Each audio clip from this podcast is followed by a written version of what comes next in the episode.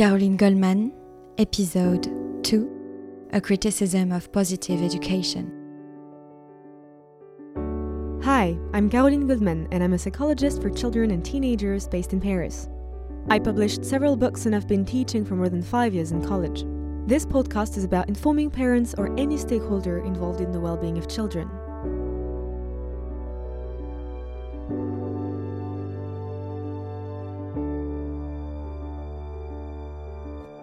Everyone. This second podcast will entirely consist of a fairly detailed critique of positive education. It will not include any proposals for educational solutions. I'll be giving my own personal advice in the next episode, the third, which will be called Setting Educational Boundaries.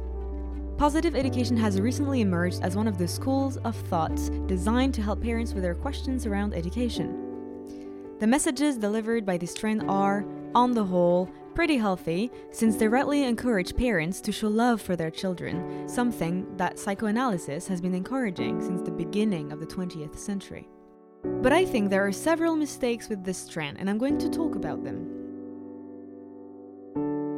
The first mistake is to mix up the need for love and the need for educational boundaries, i.e., learning to cope with frustration. This school of thought considers that any cry, any tension, any oppositional movement or demand on the part of the child is an indicator of a call for reassurance of the love of their parents. It is true that a depressed child whose parents are absent or unavailable, or who are themselves suffering, for example, may indeed call out for the attention and tenderness of adults through crying and disruptive behavior. But the child who is doing well with present and loving parents will, at some point in their development, generally from the age of one, always call out for educational boundaries. In other words, they're saying, Mommy and Daddy, help me to calm down. I don't know how to do it. I'm too little and I'll never be able to do it on my own. Crying out to be loved and crying out for boundaries are not at all the same thing. A small child crying because they've fallen off their bikes needs to be comforted. A child who has lost their father in a war needs to be comforted. A child who has been humiliated by a derogatory remark made by an adult needs to be comforted. But if a child who has otherwise been blessed in life and who is much loved by their parents is throwing lasagna at his six month old sister for the pleasure of making her cry, they're calling out for educational boundaries. If that same child approaches a hot oven or runs at the wheels of a car when their parents have told them 120 times that it's dangerous or forbidden, again, they need educational boundaries. But this earthly common sense has been shattered by the impetus of positive education. All of a sudden, the slightest childhood dissatisfaction has become indicative of a cruel lack of love. Camus famously said, To name things badly is to bring unhappiness to the world. There is a lot of pressure then on parents who then, logically, can only patiently absorb this disobedience and disturbances, let them build, and then feel appealingly guilty for trying to contain them. Let's continue to clarify this fascinating matter. First, let's talk about love.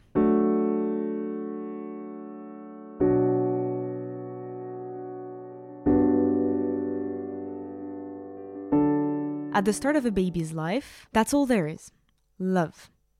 This parental love is expressed through the sharing of successful sensory experiences kisses, cuddles, nourishing milk, feedings, warm baths, lullabies, etc.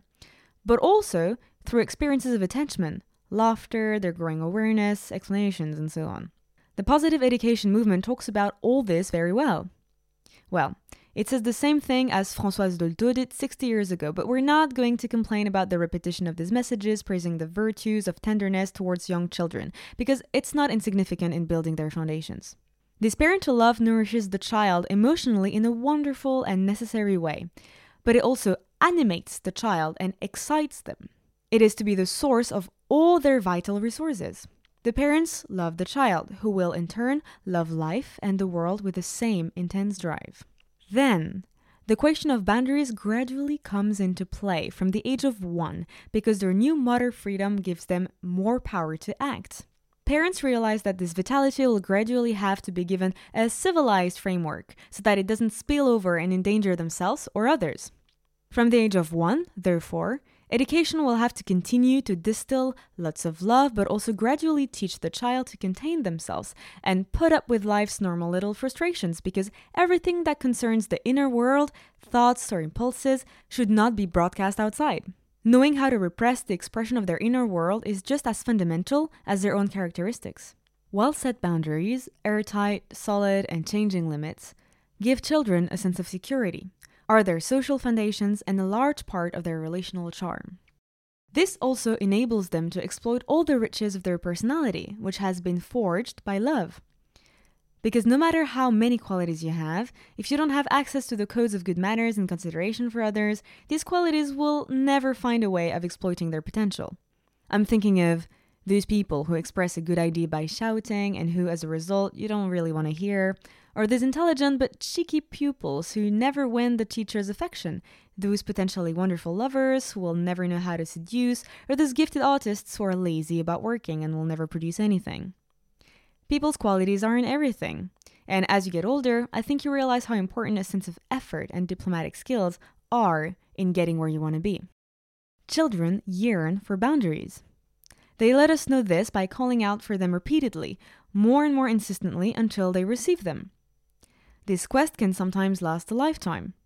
Adults who have problems with educational boundaries have the same desires as everyone else. They dream of love, self worth, possession of possessions, power, to which they later add sexuality and money. Only they don't just dream about them. They act on these desires without filters or breaks. They don't remain in the state of an inner fantasy or a project to be built upon gradually. There is no medium or a long term.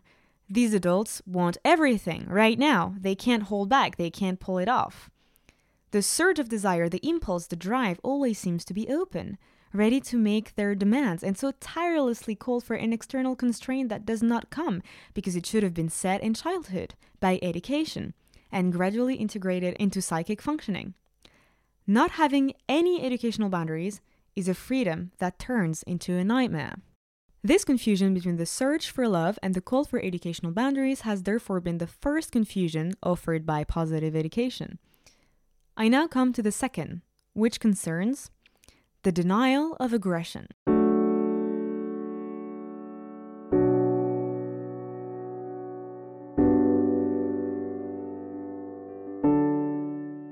Positive education believes that boundaries will integrate themselves through love by identifying with the tenderness of parents. It therefore considers that children's impulses will forever remain those of a baby between 0 and 10 month old, yearning only for care, cuddles, and the desire to share. The child is therefore perceived as a depersonalized being. But then, so must their parents. This trend also rejects any idea of parental sanction. The very idea of punishment is systematically aligned with educational violence. There is no distinction between daily beatings inflicted in an anarchic, cruel, humiliating, and unfair manner, and a simple, disapproving parental look after the child has, for example, thrown their plate on the floor for no obvious reason, knowing the rules perfectly well. So, in a justified context, after a deliberate act of disobedience that makes sense to the child. Even in this case, sanctions are unthinkable in positive education. Catherine Guéguen, a leading figure in this movement in France, wrote in 2015 that in her eyes, educational violence does not only consist in the use of punishment, it consists in using physical or psychological coercion to obtain or try to obtain a result from a child, either something to do or not do, something to say or not say, or an attitude to adopt or not adopt. End quote. The parents reading this extract therefore find themselves restricted when faced with the temptation, however difficult to avoid, to force their child to say hello to their grandparents, to shout less loudly at the local swimming pool, or to do their homework or clean the table. These educational constraints are being recharacterized by the author as violence inflicted on the child. Isabelle Filliozat, another leading figure of this movement, stated in a 2019 conference that, and I quote, I don't believe those who say you have to set limits for children it extinguishes their joy. If we set a limit, our own stress system is activated. We trigger the same stress system in those on whom a limit is set. Immobility, flight, immobility. End quote. According to the positive education approach, there is no such thing as a child's aggressive instincts, and parents must never respond to them with anything even remotely aggressive themselves. To sell this sanitized conception of psychological life to the general public, she has created an impressive sleight of hand that consists of purely and simply denying the existence of aggression. Isabelle Filliozat explains that there is no such thing as a fit of rage. No, there are only children who generously share their emotional storms with us. A sign of vitality that should actually delight us. In a TV program, she even said that anger discharge is not anger, it's just discharge. She confides that when she slapped her own mother at the age of 13, she acted out of a simple reflex and not out of aggression. Like when a child screams to get a packet of sweets from the supermarket stand. It's not because they really want it, but because they're clinging to a known reference point. Apparently, the parent accompanying them is not a sufficient reference point in this case. Dr. Patrick Bensoussan, a seasoned child psychiatrist, wrote of this extract I am appalled. First of all, I'm appalled by the mismatch of rubbish on offer there. But how can anyone give out so much false information? Is not one tempted to check? End quote. What worries me is that the representatives of this trend are never psychologists or child psychiatrists working in child psychiatry. Their training may come close to treatment, but they don't know what they're talking about and use concepts crudely. It's clear that they have no mastery of psychopathology and confuse concepts. Isabelle Filliozat has a foundational master's in psychology, but she didn't go on to qualify as a psychologist with a full master's. Catherine Guéguen is a pediatrician, which is very different from psychiatry.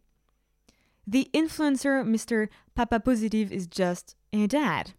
And Isabelle Filliozat has been training parental coaches for years. She promises to provide the skills needed to start a professional coaching business with families, following a 32 day training course with the results you can only imagine. All these people with no academic qualification are giving advice to the media and households, which in turn is having major consequences for public health. Behavioral disorders have been exploding in child psychiatry for six to seven years, and many heads of departments have been trying to denounce this exponential phenomenon. Professors Marcelli, Duverger, and Ruffo, Golse, and Coombe have all published on this subject since 2018. Catherine Guéguen sets out her very personal definition of a fulfilled childhood. Children express their emotions loudly, laughing loudly and crying as soon as they're upset. They are not reasonable. All these characteristics inherent in small children disturb many adults. They have to be well behaved, not move around, sit quietly, obey orders, be clean and tidy, eat what they are given, and go to bed at the appointed time without complaint. In short, she adds, they must no longer be a child. This image of the child as a tyrant, the danger of a domineering child, is nonsense because it is the adult who has all the instruments of power and who too often uses them easily or abusively to subdue the child, make them obedient, force them to do as the adults want and when they want. End quote. All parents reading those incredible passages will therefore have to deduce that a well behaved child is a broken child, and that child tyranny does not exist thus brushing aside both their potential daily experience. I see such children every day in my practice, so I know they exist, and a whole reality described by child psychology in numerous works.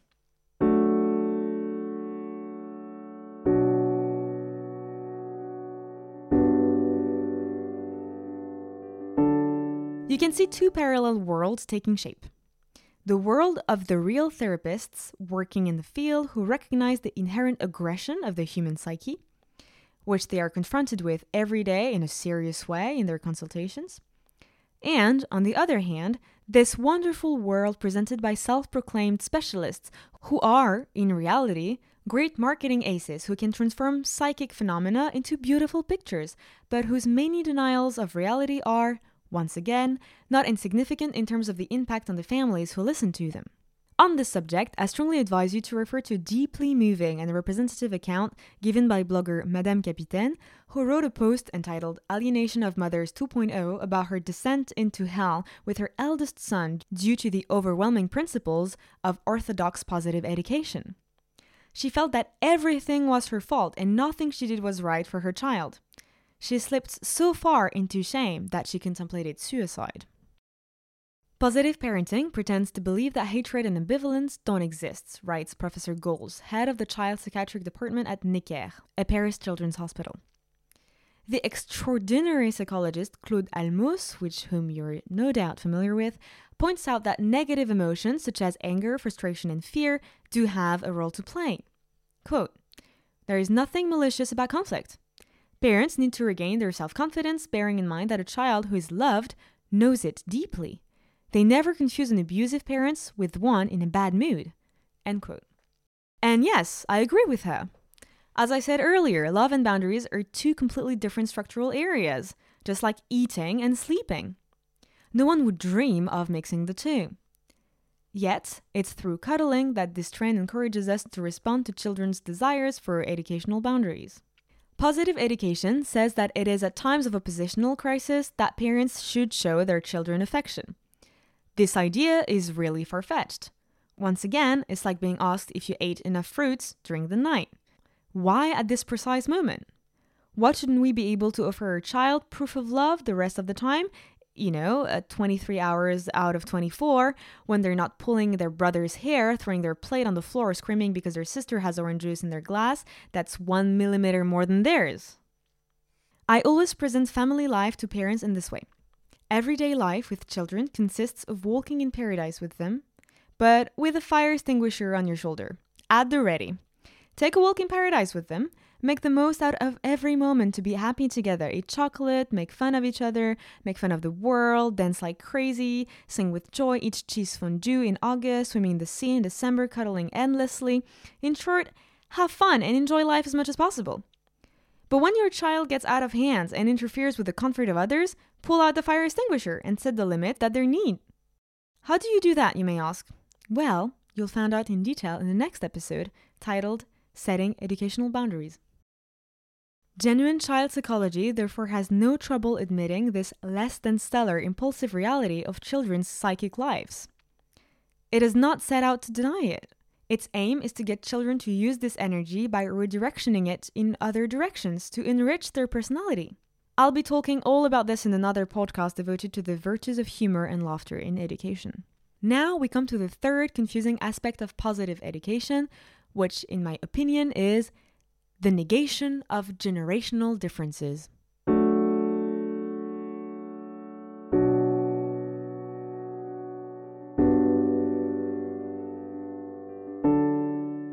A few years ago, cartoonist Fanny Vella depicted adults in children's situation adults being scolded, told to get out of the bath, share a toy, or kiss a visitor goodbye. The aim of these drawings was to put the demands made on children into perspective, showing that no adult would tolerate them in their place. So, some of them delivered the right messages. For example, never let an infant cry in bed without coming to comfort it, or hit a child while demanding that they do not hit others. Never force them to finish their plate or punish them for a bad mark, etc. But others, absolutely fancifully, suggested that children and adults were at the same stage of maturity and that, as such, any parental authority was tantamount to abusive authority. For example, there is a man punished in his bedroom by his wife because she has received a call from his employer who was dissatisfied with his professional results. Or another forced by his wife to lend his car to a stranger on the pretext that he had to be nice. Another summoned to get out of the bath, forced to let himself be kissed and caressed on the cheek by two women in a shop, and so on. But to say this is to deny the reality of a child who, by definition, is not yet constructed. That's why we have to educate them. For Daniel Coum, head of department, making children partners in their own education is itself an invisible violence caused by positive education.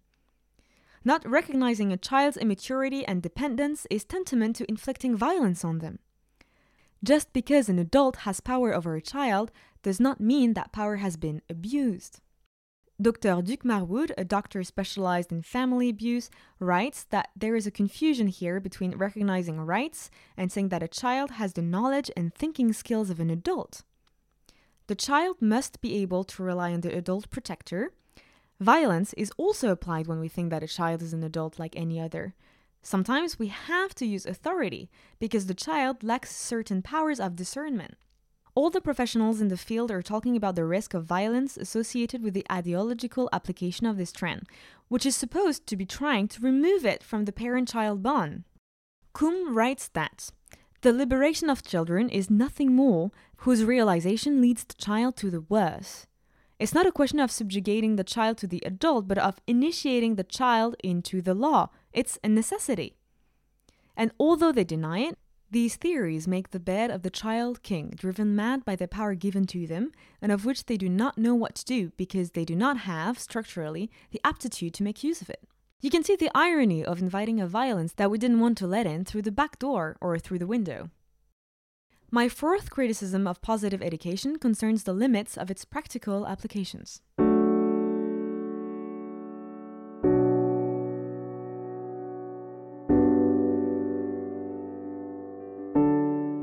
This is because it is, above all, an ideology a way of looking at parenthood, a way of combating the educational violence of the past and that of the world in general. As a result, it condemns all forms of parental repression by spelling out what not to do. Isabelle Filliozat, for example, explains that when a child hits you, you should never tell them not to hit you, because they will hear an invitation to do so. The same goes for encouraging them to stop crying. We're not really sure where these ideas come from, but positive education is not very forthcoming when it comes to advising parents on how to replace these bad reflexes. When faced with a tantrum, Filliozat nevertheless advises parents to hug the child, give them a glass of water, run, or jump with them. This will certainly work to calm a depressed, polytraumatized child, but certainly not a normal, psychologically healthy child who needs a daily opportunity to learn about boundaries. Or it may be a one off, completely superficial lull. I sometimes meet children whose parents have taken the soothe with a cuddle solution literally. These children then have a great difficulty containing themselves when faced with frustration without cuddles or dummies, even at a very advanced age, which obviously poses problems in the wider community. I remember one child who systematically demanded a cuddle just after pushing another child down the stairs. You can't imagine the teacher's face. I had to wean these little patients off this totally incongruous association between disobedience and regressive cuddling in order to reconnect them with the social codes of the real world. Worst still, so called positive parenting often encourages parents to make their children bear the emotional consequences of their actions on their own well being. For example, you're making mommy very sad, or daddy can't stand you anymore, he wants to hit you. I found this idea very worrying. Not only does it not make children behave, it also risks plunging them into a tyranny of feelings that will be a source of great anxiety for them. For example, Mommy makes me sad because she forbids me to pull my sister's hair. I make my mommy sad by my violent reaction to her forbidding me to do so, etc. It also risks plunging them into immense guilt because a child has no psychological way of escaping the shame of having harmed the well being of those they love. It is a real torture for them to know that they've made their parents sad and to have disappointed them because they love their parents. The best thing is that they do not have access to such a disturbing power. Here comes my fifth and final critical comment on all of this. I see a market in positive education based on the crude use of neuroscientific data to make people feel guilty.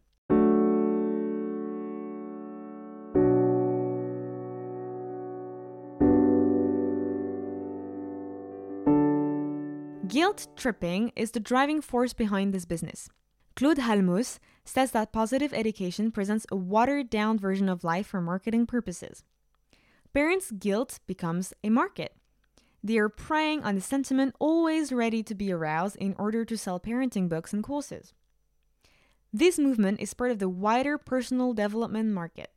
Sociologist Eva Illouz, in her book Happycracy, was right to denounce these apostles of happiness, who, according to her, make a considerable amount of money from their activities. I was talking earlier about Isabelle Filliozat's parenting coach training courses, I saw one of them being advertised at the cost of more than 13,000 euros, payable in 31 monthly installments.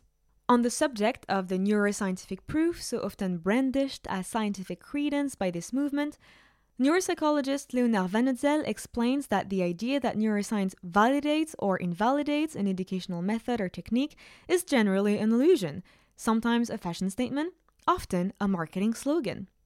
They must always be cross referenced with other disciplines. Dr. Ben Bensoussan condensed the attraction of the lay public to neuroscientific concepts.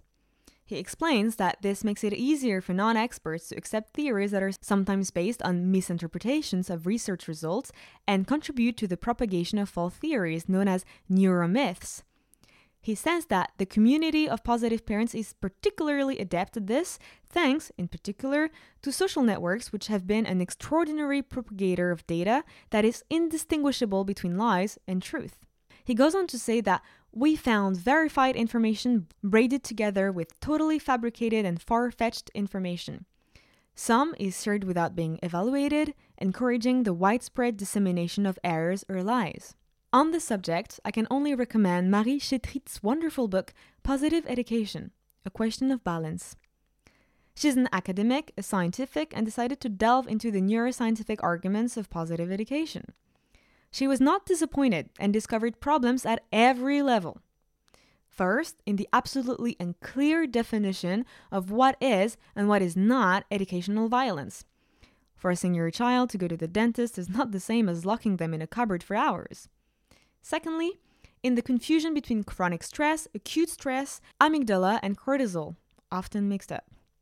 Third, about the results of research on baby mice, which were a bit too quickly associated with human babies.